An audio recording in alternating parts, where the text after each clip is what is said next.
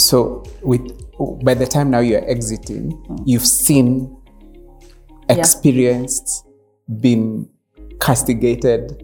Yeah. Um, what is what are the ramblings in your heart, in your spirit at the time?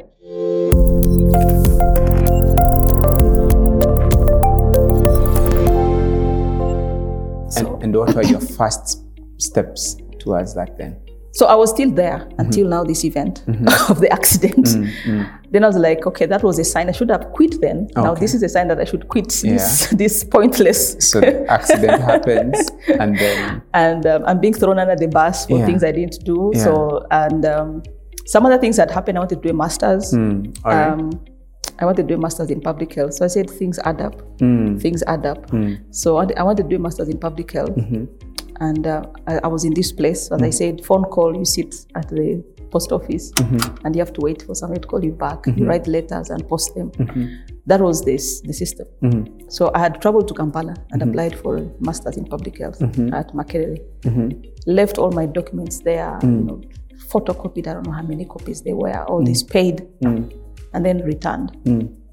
Then after a while, I'm waiting to be called for the masters, mm. and I'm not being called. I mm. had made the qualifications because you had to be, you had to have worked for two years right. for you to qualify for the masters. You're done more. I had done two years. Mm. I, I had done more than two years.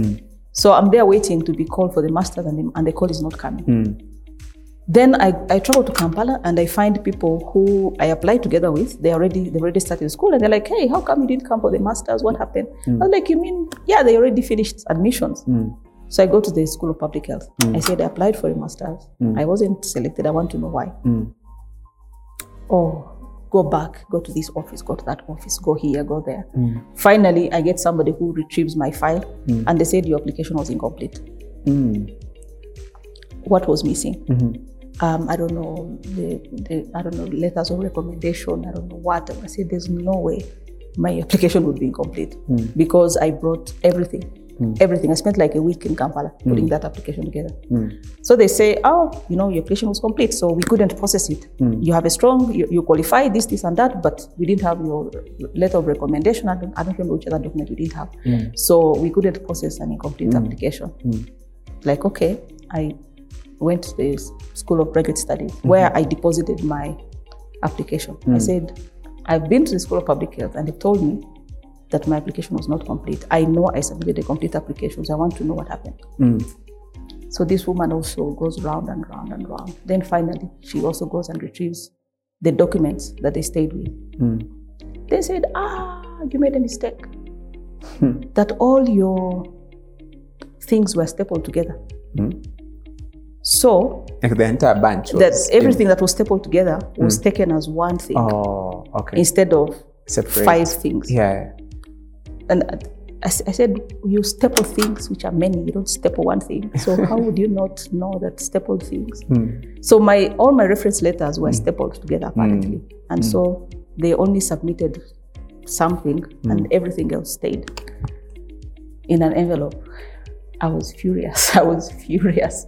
I was like, if I had lived like in a place where I could have, where I could call, where I could like come and check on my application, this wouldn't have happened. Hmm. Because maybe I would, have, I would have gone to school of public health. They would have told me my application was not complete. I hmm. would have gone to graduate studies. Hmm. I would have found out that my people didn't realize that stapled things mean many, not one. And then I would be in a master's. Actually, when I got back home, and when I got back to the hospital, that day I, I resigned Oh. And I had leave. I gave them two weeks. Mm. I said two weeks from now, mm. I'm out of here. I didn't. Mm. I didn't even have a job. I didn't have. I said I am done. so, but as I've said, things things add up. Yeah, I was really disgusted by the the incident with the yeah. with the accident. Now this was like, what is this? How can I miss? How an can I miss an opportunity to do a master's? Because I'm in such a god-forsaken place that I cannot follow up Yeah.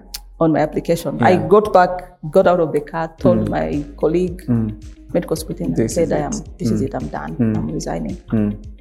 So it's like, what? It was December. Where, where was it? I'm, I'm out of here. I don't care, I'm tired. So he said, okay, so what are you going to do next? I said, I'll see. I didn't have a job. He just quit. I think it took me like a month and I was out of there. Yeah, so, I, I went, I did some, here they call it locum mm-hmm.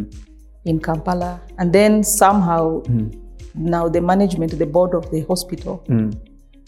they they got to know that I had left. Mm-hmm. So they they contacted me, and said what's going on, mm. and then somehow I mm. was offered an opportunity to apply for a position as a lecturer, oh. assistant lecturer mm-hmm. at now another medical school which is in Western Uganda. It's called Mbarara, oh, Okay. Mbarara University of Science and Technology. Mbarara is closer. It's not as remote as. No, no, this was like uh, yeah, this is a big town. I think maybe the second or third biggest town in Uganda. Música